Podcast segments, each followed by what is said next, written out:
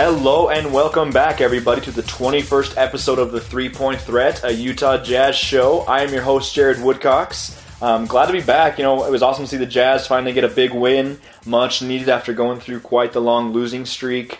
And let's hope there's more of that ahead. I'll talk a little bit more about my thoughts on the performance in Orlando um, on the show. But first of all, I want to give you a rundown of the three points we'll be looking at today. Uh, for point number one, I want to weigh in on, well, what I consider the tanking nonsense. There's been a lot of fans that have been pushing for the Utah Jazz to go into, into full on tank mode after their kind of slow 7 and 10 start. Um, I'll give you a little bit of a spoiler alert. I'm very much opposed to that, and I'll have my thoughts on it here shortly, uh, but that'll be point number one. For point number two, you know, there's been a lot of teams so far this season that have been pretty interesting. Uh, you know, some that have started out fast, but then have kind of fizzled since then. Others that were vice versa. You know, they kind of had a slow start and now they're playing great. I want to look at five teams from the East and five teams from the West that really stand out to me is really falling in that category, and then give my thoughts on whether that team is real or, or fake, whether they're really someone we should believe in moving forward this year, or whether their their current trend is not going to hold up. So that'll be point number two. Then for point number three, as I'm sure you guys are all accustomed to by now, I'll be giving my thoughts and predictions on the week ahead. Obviously, the Jazz went one and three last week with that lone win coming over Orlando on Saturday. Uh, this week, the Jazz have the Sixers, the Bulls, and the Bucks. Three games that I feel are winnable, um, but there are going to be some challenges in there. I'll give all my thoughts uh, on those for the final segment. But before we get too ahead of ourselves, let's just go ahead and jump into point number one. Point one.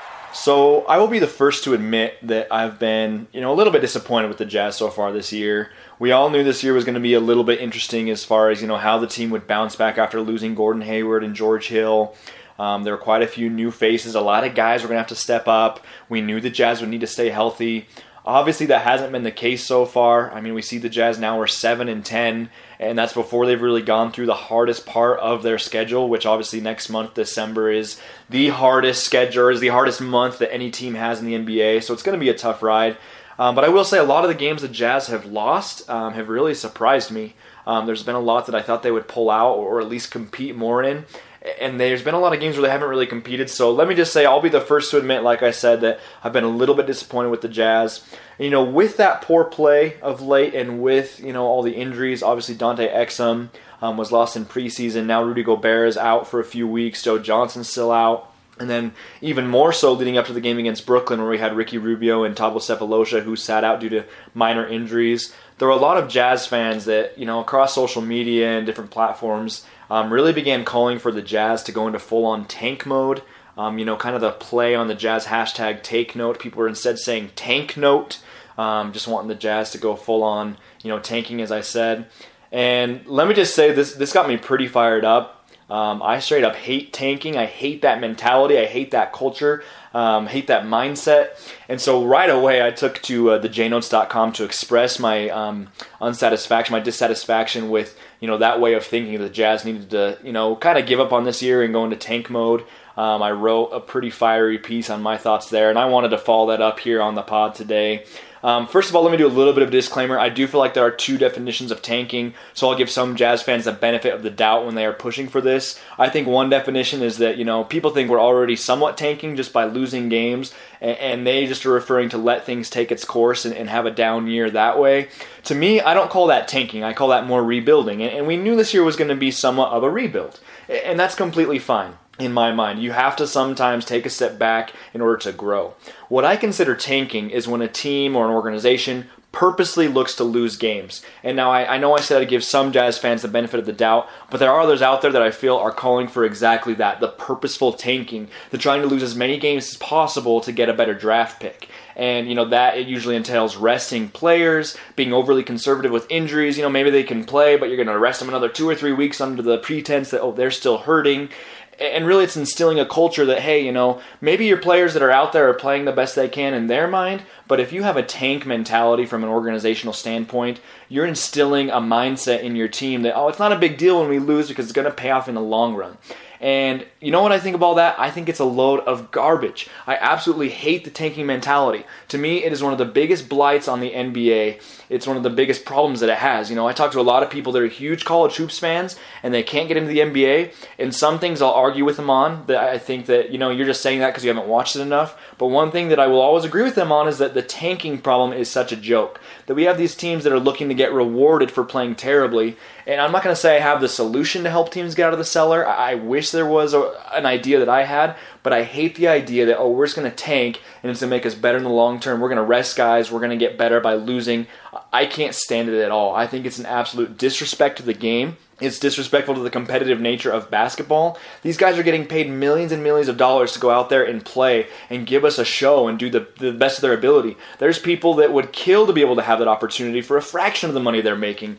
And the, and the fact that we're going to talk about instilling in these players that, oh, just go out there and lose so that we can get better in the long run, I absolutely cannot stand it. Beyond that, you know, I, I, think, you know, you could say, you could argue there's some benefits to it, but I also think that it kills your culture. It doesn't always work out. I mean, just because you tank for a few years and get some high draft picks doesn't mean it's going to work out. You know, for every story like the Golden State Warriors, who, quite frankly, I think we would all admit tanks to get Harrison Barnes, and that's led to a chain of events. They've had other successes, sure, but the tanking was a part of it. For every success story like that, I feel like there's a bazillion others that just do not pan out. Um, teams can try to tank. Um, but the draft is still a crapshoot. We've seen plenty of top three picks that haven't panned out. You know, lots of times some of your best players come in that middle lottery anyway. Um, for example, I'd say Donovan Mitchell. I know he's still a rookie, has a lot to prove, but from what we've seen so far, I think he would argue that, hey, you know, I'm one of the best rookies in that draft class, and you didn't get me till 13th. Um, you know, you, yeah, you traded up for me, but you didn't get me by tanking. So there's other ways to get talent than to tank without having to kill your culture and without having to put your fans and, and your players through this long haul of just losing. The other thing is, you know, maybe you tank and you get some good players. There's still no guarantee they're going to stick around. I mean, look at Gordon Hayward. The second he was unrestricted free agent, he bolted. And I think we all know, looking back, that if he could have bolted when he was a restricted free agent, he sure would have. He was not looking to stay. And that's not going to help a team get over the hunt either. Um, another example of tanking, obviously one that's very recent, very top of mind for people right now, is the Philadelphia 76ers. And you know what? Maybe their five plus years of, of just playing terrible basketball is going to pay off. I mean, I'll give it to them that Embiid and Simmons look really, really good. Um, but I still think they don't have a winning culture. It's going to take them a while to get that to come back. Uh, they still have a long road ahead, I guess you could say. They're not going to win a championship this year. Um, they're a fun team to watch. They're getting a lot better. Um, but I just don't know that it's going to be that simple for them. That, oh, we've got all these top draft picks, now we turn it around. There's going to be some wrenches, there's going to be some difficult things along the way for them. And then on a side note, you know, speaking from a business standpoint, a small market team like the Jazz can't afford to tank for five years like the Sixers did. It's just not doable. When that happens, your ticket sales go down, your sponsorships go down, and it just you take a major hit from the business side that a, that a smaller team like the Jazz just can't survive. And, and I don't think many Jazz fans are calling for a five year tank. You know, like the Sixers did. I recognize that. I think most of the Jazz fans, even the ones that are calling for a tank, are more saying to do it this year and I guess maybe that's a little bit more palatable. But in my mind, just even just uttering the word tank and wanting your team to do that is the most ridiculous thing to me. I absolutely hate it. All it does, it breeds a, a losing mentality, a bandwagon culture, uh, I, I, can't stand it whatsoever. The other thing, though, um, well, another reason I guess you could say why I don't think the Jazz will come anywhere close to tanking is they have a guy named Rudy Gobert that is not going to embrace or, or really enjoy doing that at all. He will not be up for it. I think if, if you know if fans or can you imagine if Dennis Lindsey came to Rudy Gobert and just said, "Hey, Rudy, uh, we're gonna rest you for you know the rest of 2017. We'll get you back sometime in February, March, maybe. We're gonna tank this year. We don't want to be very good." You think that's really gonna gonna fly with him? You know, I, just I cannot see him being okay at all with that mindset. And the Jazz would also then go on to risk pissing off a guy who's been nothing but loyal to this team. He's shown he wants to compete night in and night out. He wants to give it his all. And you're gonna tell me that he's gonna be okay with just you know t- taking a year off and just not looking to win? I think that's absolutely ridiculous. It's a bad idea. Last thing you want to do is upset the one guy who looks like he wants to be the face of the franchise for years and years to come, and you could be one of the best players in the NBA, you know, if we can get the right talent around him. So I just I can't see Rudy Gobert jumping on the tank train at all, and I think it's a terrible idea for anyone to think that he would or that the team should because of that. You also have a guy in Donovan Mitchell who you know he was absolutely thrilled to join the Jazz, and I think when he did join the Jazz, he thought he was going to be competing for playoff spots year in and year out. That's just the kind of guy he is. And I'm honestly I'm a little more than a little. I'm worried about the Jazz. Um, but I still don't think the playoffs are completely out of the picture. I mean, we've played 17 games. We have time to turn this around. But my point is, you know, I talked about Rudy Gobert already, but I think Donovan's another guy that you don't want to be like, hey, look, Donovan, I know you came to this team looking to succeed and do well, but we're going to tank so we can get better later. We're not going to do very good this year. I mean, you're going to sit here and tell him that when he came on wanting to compete. He's been the most excited rookie to join the Jazz that we've probably seen in the last decade plus. I just you don't want to risk changing a culture and changing a mentality when you have guys that have competing in their DNA. I just I can't say it enough that I think the idea of tanking and trying to take things slow and just sitting back this year is a terrible idea. I, could go on and on, but simply put, tanking is not the Jazz way. It's not in their DNA. And you know what? At the end of the year, whether the Jazz win 60 games or they win 30 games, they need to go out there and give it their all. And if they do, I'll be completely satisfied. If there's any of this bull crap where, you know, they're not giving their all and they're trying to lose games and we're resting players that should be playing and all that, I'm going to be absolutely ashamed because I cannot stand that at all. Um, and the fact of the matter is, too, you know, if the Jazz keep playing like they have been, you know, the game against the Magic aside, if they keep struggling like they do, they're not going to need to purposely tank. The losses and the so called benefits of tanking are going to come anyway. Uh, we're going to get that higher draft pick just by being a team that's struggling this year. And I have no problem if the Jazz struggle and out there playing their hardest. But any sort of this, you know, on purpose stuff, I cannot stand it at all. I have a feeling Rudy Gobert and Donovan Mitchell, among others, would be 100% in my camp. So, you know, I want the Jazz to start playing better just because I love them. But more than that, I want them to start playing better so that this tank nonsense can completely go away. Every time I see a tank note hashtag, I cringe. I think it's the stupidest thing, uh, stupidest idea. It's not going to be a positive for this team whatsoever, and I'm pretty sure Rudy Gobert would agree with me. So I feel like I'm in the right there because a lot of these guys that are calling for the tank obviously are big Rudy Gobert fans. So again, I'm probably going in circles here. You guys can tell I'm very, very fired up about this. Never, ever, ever, ever, ever would I call for the Jazz to tank think it's ridiculous. This team has a lot of promise. Um, playoffs are still very much within reach. We're three games under 500, 17 games into the season. Let's pump the brakes, and instead of encouraging this team to suck, let's encourage this team to get out there, turn things around, put some faith in Quinn Snyder that he can help this team turn around,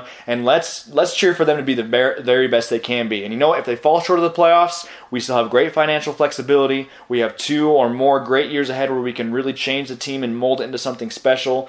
I don't ever want to hear the words tank no out of a true Jazz fan again. So that's my sentiment. Any issues with it, be sure to let me know. I'm going to cool down now and let's go on to point number two. Point two. So, as I mentioned in the intro, I feel like this season's been pretty interesting in that there's been some teams that have started out really hot and have kind of cooled off, and there's others that started out slow and they seem to be getting going now. So, I wanted to look at a few teams from either conference. Um, you know, I thought about looking at every single team, but there's just a few that stand out to me more that I wanted to chat about a little bit more um, without, you know, just totally drowning you guys with more information than you probably want. Um, but really want to talk about some teams that have stood out to me. One side note, real fast, that I want to say is, you know, the, the league's been really fun this year. I feel like, and the one thing that just bothers me is that overshadowing what's been a fun season is the fact that we're all 99.9% sure that at the end of the day, Golden State is just going to win the championship. And it's really bothersome. It, honestly, it really sucks because we have a lot of teams that are competing well with one another. It seems there's a lot of balance, a lot of parity in the league. That if you could just suck them out and, you know, Cleveland looks bad right now, but heck, let's just suck them out too just for the fun of it. And I think that you have, you know, 16 teams making the playoffs from both conferences. That's going to be very fun and very exciting. That, that's what you would have. Since that's not the case, you know, we're probably going to get a repeat of the same finals as last year. Maybe Cleveland surprises us all and they continue struggling and someone like Boston sneaks in. But even if that's the case, they're going to get absolutely walloped by the Warriors in the finals. And you know, maybe I shouldn't count the Rockets out for example, but I just I just don't see it happening. And I think a lot of us as much as we want to see it happen, it's very much wishful thinking. And it's really discouraging. It just it just really in my mind blows that we're one team. There's just one team that's keeping the rest of the league from being phenomenal in a way, if you get what I'm saying. That this could be a fun NBA, a balanced NBA, but instead it's just kind of we're awaiting the inevitable of the Warriors winning it all, and I, I can't stand that. But let's put that aside for one moment. Let's be a little more optimistic, a little more excited about things. I've been thrilled with the way the year has started, just because there's so many teams that you know they've played well. There's teams beating teams that you wouldn't expect. There's been upsets. There's been um, all this cool stuff. So let's start with the Eastern Conference. Um, there's five teams I want to talk about. First one is the Boston Celtics. And, you know, they started out 0 2. Obviously, that first game was a heart wrencher. Um, seeing Gordon Hayward go down the way he did, regardless of, of your thoughts on him as a player or as a former Jazz man, just, just hard to see that happen. And I can't imagine what it was like for his teammates. So, you know, they started 0 2 and they've won 15 straight. And the most impressive, obviously, was their recent win over the Golden State Warriors, where they trailed by double figures and then came back to win. Um, you know, I saw a lot of things. Obviously, the Warriors were very much complaining about the officiating in that game, but also we know that they would never lose a game unless the officials helped them out. You know, they don't they don't have enough firepower to win games. Obviously, uh, not obviously I'm being sarcastic there, but um, uh, going back to the Celtics, I just think they are absolutely a phenomenal team. I do think they're legit. Um, a lot of people before the, the win over the Warriors were saying, yeah, well, the Celtics haven't played anybody yet, uh, which is partially true. I mean, they still have a lot to prove, don't get me wrong, but I think they are a very, very good team. They have an elite defense. Um, and the biggest thing I like about them is they have a lot of room to grow and get better. I mean, obviously, when you have guys like Jaylen Brown and Jayson Tatum that are leading the way for you, you can grow within a season as they get better and I think they are amazingly coached. I mean, hats off to um, to Brad Stevens for the start to the season. And while I don't think obviously this this streak is going to continue till who knows when till December, January, nothing like that. Um, I do think they're going to be a very good team, and they really are my favorite to be the first or the number one seed in the East. Um, as we saw last year, that doesn't necessarily mean they'll win the East once the playoffs roll around, but I do think that they they will finish the regular season atop the conference, and I do think the Celtics are legit. Um, they've showed so far that they are going to be a really, really good team, and I think that's only going to continue, even if it's not quite at the 15 and 2 start that we've seen them at so far. So that's my thoughts on Celtics. Next team I want to chat about in the East is the Pistons, and you know the Pistons started out great. Um, now they've lost two straight. Recently, um, a game that I was very excited about, uh, since I, I, do like the Indiana Pacers quite a bit. Uh, but the Pistons were up 22 on the Pacers in the second half, and then they just collapsed. They ended up losing the game. And I know that was just one game. You know, a lot of teams have a bad game, they'll give a big lead. It's pretty common for that to happen every once in a while. But I still felt like that loss absolutely encapsulates the Pistons to me. Just a lack of heart, a lack of focus, a lack of determination. I've just never been very high on this roster as far as their cohesion and, and really putting it together when it matters most. Um, I do think from what we've seen so far, they'll very likely make the playoffs in, in a weak Eastern Conference. But right now, they're second in the Eastern Conference, and, I do not think that will hold. Uh, in short, I'm not sold on the Pistons. They're they're a fake team to me. That's how I'm going to refer to it in this segment. They're, they're fake. They're not real. They're not as good as they've started out, and we're going to see that um, record slowly start to drop as the year goes on. That is my prediction with the Pistons. Uh, with the Cleveland Cavaliers, you know, I know whenever it involves LeBron James, you know, we like to hit the panic button pretty early, uh, but I feel like he's also shown time and time again, you know, aside from all the the players only meetings and all the different things the media likes to report on, um, eventually the Cavs and Le- I guess LeBron James led teams they figure it out. With that being said, I'm a little bit surprised at how long they've struggled. Um, you know, they've kind of been down for a while now. Uh, they're still right in the thick of things in the Eastern Conference, so it's not like they're terrible by any means. We just expect more out of a LeBron James led team. And so, really, my thinking here is that um, maybe they're being a little slower to turn it around than I would have thought. But I still, until they're eliminated from a playoff series, I'm not going to count LeBron James out. That's as simple as it is. I still think they're going to easily find a way to be one of the top three teams in the Eastern Conference, which is more than enough. Uh, you know, it'll be it'll be plenty for them to win um, the, the in the playoffs to come out of the Eastern Conference. And I think eventually the struggles we've seen so far will be what we consider fake, and the team itself will prove to be real. That being said, I mean, if there was a year where I thought maybe the Cavs could be topped by the Celtics, maybe it ends up being this year. But I don't know. The, the one thing, too, is that people need to realize that one of the best pieces that the Cavs got in the trade for Kyrie Irving was Isaiah Thomas, and he is still hurt. Um, he has not played a game and will not for quite a while still.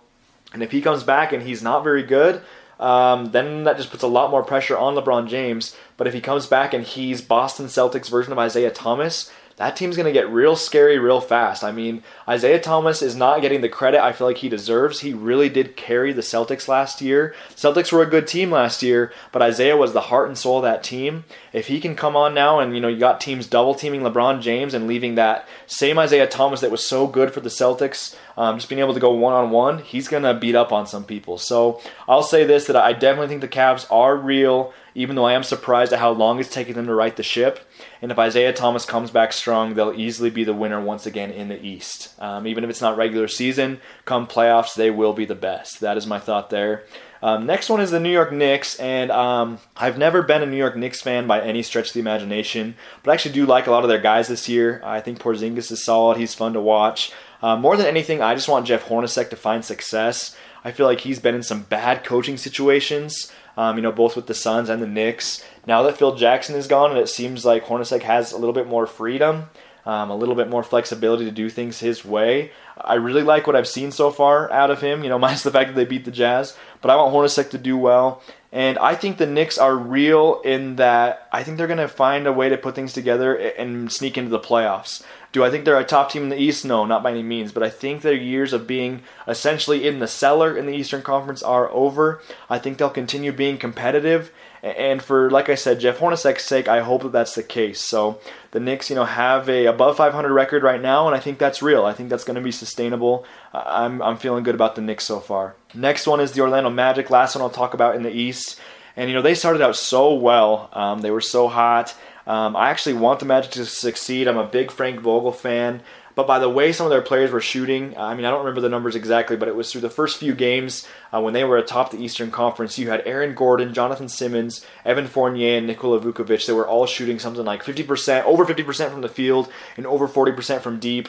And I remember thinking how amazing that was, but also thinking that it just wasn't sustainable. I think little by little that's starting to show. A lot of promise, a lot of talent on this team. I just don't know if they have enough of it um, to be able to stay afloat.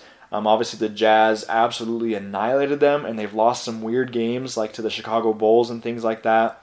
I hope they can right the ship. Maybe they'll still sneak into the playoffs, but they have a lot to figure out. And compared to what we saw through the first 10 games, I'm going to say this team is fake. They are not the team we saw um, when the year started out. They're not as good as we thought they might be when the year started out.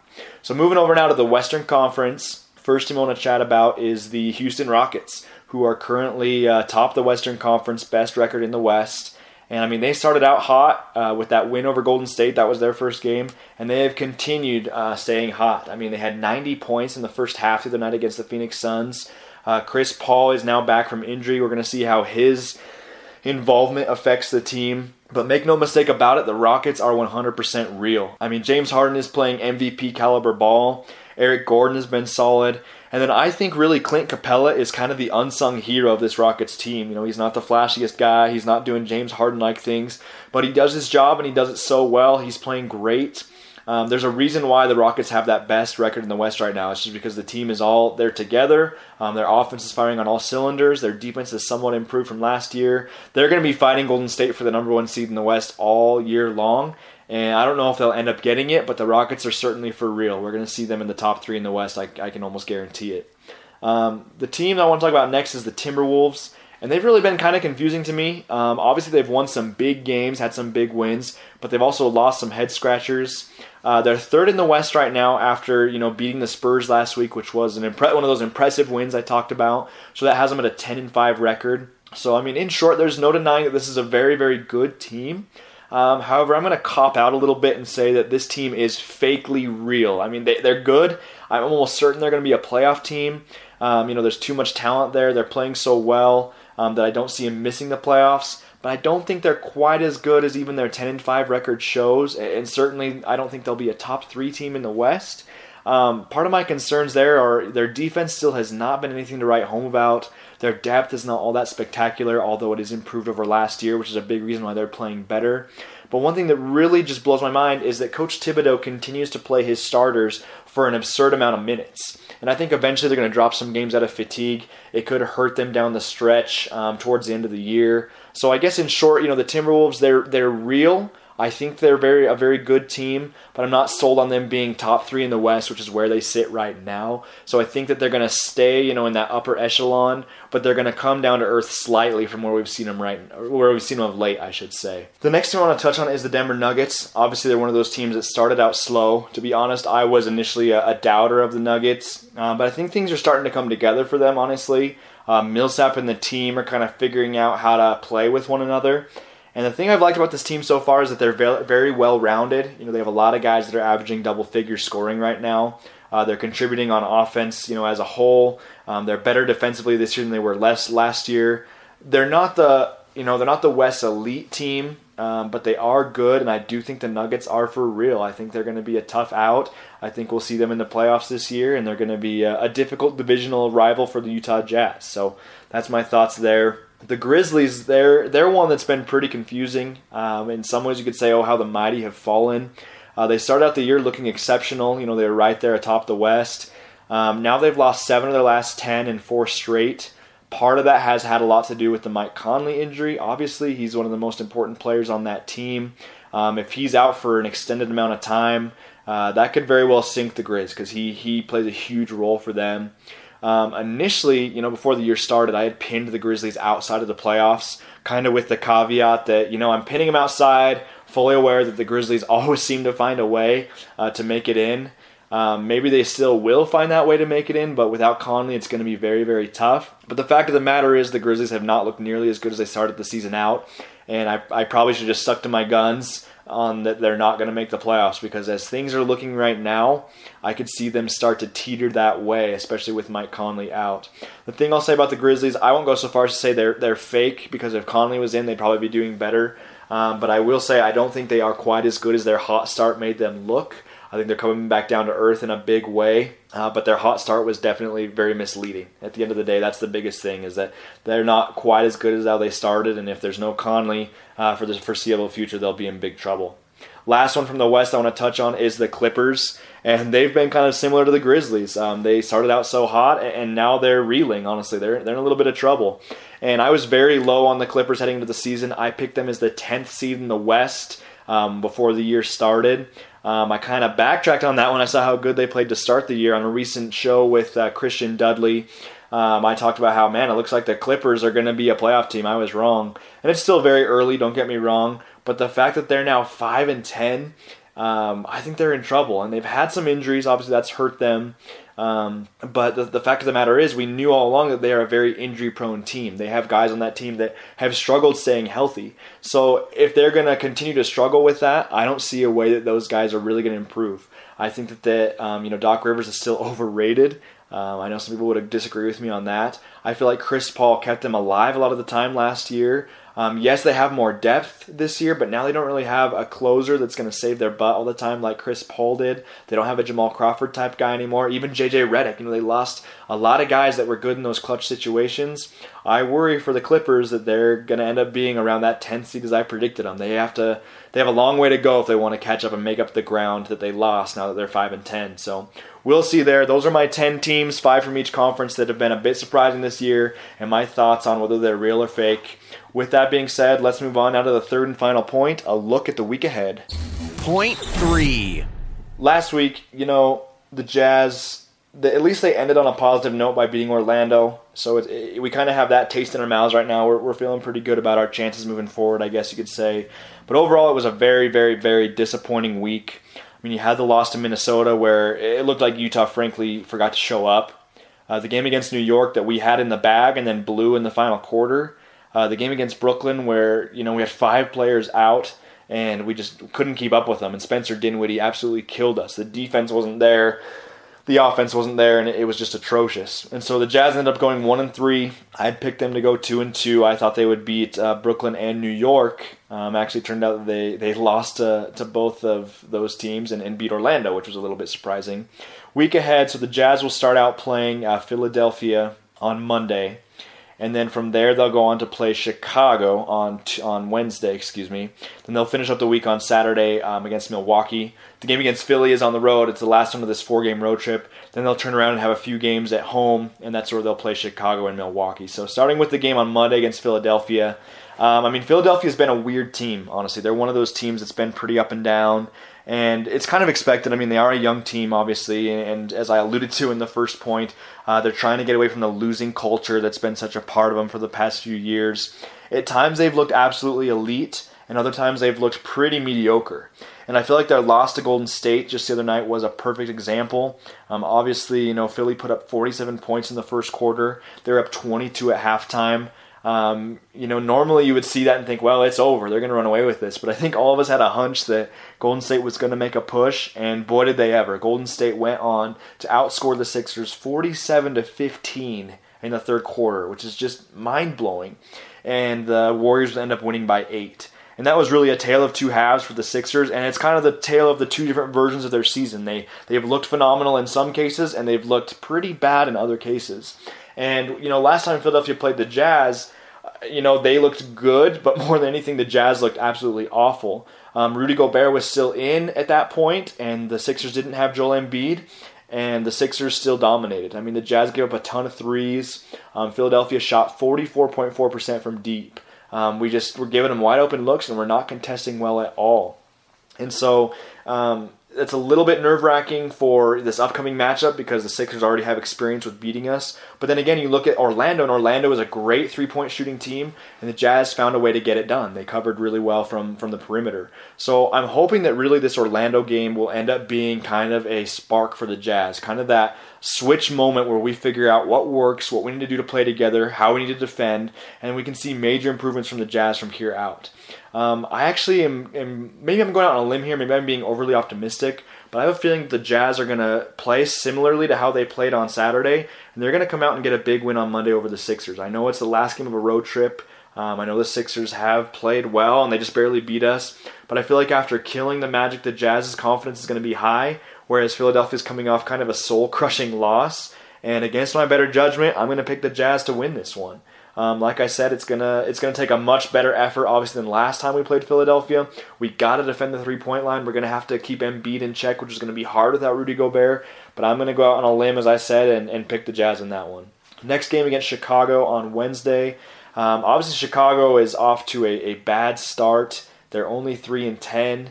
Um, the Jazz will be back at home for this game, where they're six and four. Um, I know they've lost some surprising ones at home, but overall they've shown a lot of promise on their home court. And the fact of the matter is, the Bulls are a very, very bad team.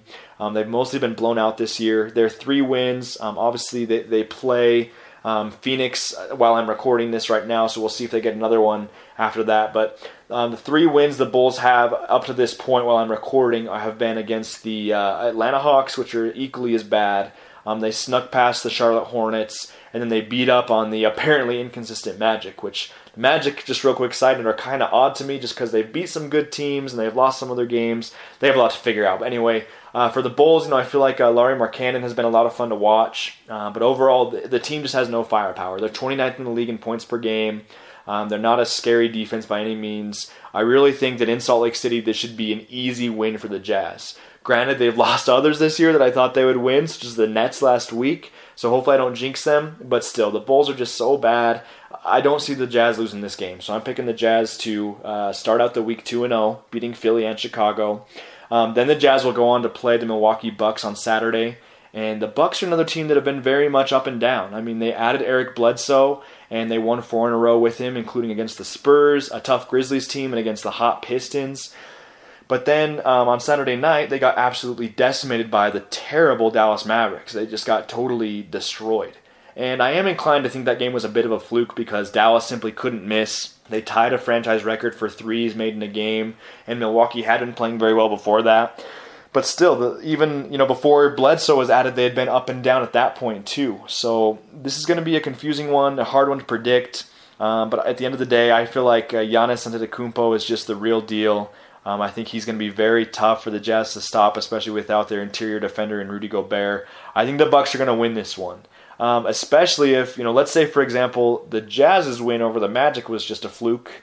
I hope it wasn't, but let's just say for the sake of this purpose that it was, and that you know the Jazz revert to their former way of playing all week long. Um, you know, against even Philly, but uh, for this purpose against Milwaukee, um, then I think the Bucks are going to walk all over them.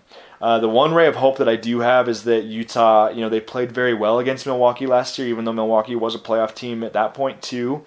So maybe the Jazz have some tricks up their sleeve to contain the Bucks. You know, I could easily see Quin Snyder out coaching Jason Kidd.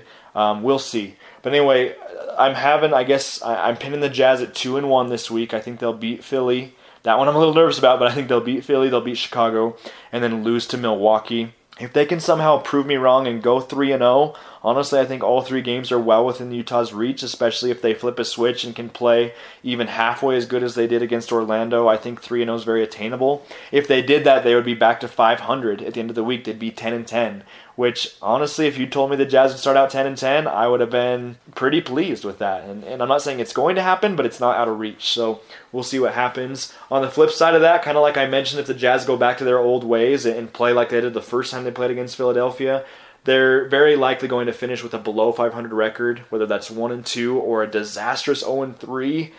I just I can't even fathom them losing, losing to the Bulls, but I guess it could happen. But you know, if they revert back to that former way of playing, then I think one and two is also very probable. But still going to stick with I, I have the Jazz going two and one this week either way, this week is going to be a very big proving ground to me. You know, it seems like the Jazz kind of um, got rid of their demons, got the monkey off their back by getting their first road win against Orlando. Hopefully that gets them in a groove. Um, you know, before that game, it felt like the tankers were out in droves. You know, people just wanted the Jazz to tank. Then they see this 40 point victory and they kind of were silenced a little bit.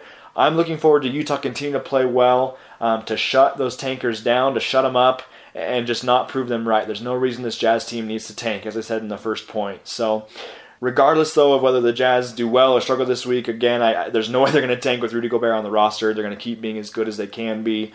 Um, like I said though, this is a very big proving ground week. I think the Jazz can really make a statement. Like I said, if they can get to 10 and 10, that will be absolutely amazing. If they end up being uh, 9 and 11, it still puts them in a better spot than they were to end this past week. They just got to keep um, fighting tooth and nail, just clawing their way up as much as possible. So that's going to do it for today, guys. I appreciate you joining the show, listening in. Um, I'm excited for the week ahead. I know that you know we only had one good game last week. The other ones were pretty discouraging, but I think the Jazz learned a lot, and I think they could put a lot of that into the week ahead. So Want to give you guys a reminder make sure you're following at 3P Threat Podcast on Twitter. Also, you can subscribe to the podcast on iTunes or on Blog Talk Radio. Make sure you're keeping up to date on all jazz news on thejnotes.com. Follow me as well at, at Jared Woodcocks. And I promise you that there's going to be lots of good jazz content coming um, all throughout the season. So be sure to stay tuned. If you have any suggestions or things you'd like to hear on the show, please don't hesitate to reach out. And until next time, go Jazz.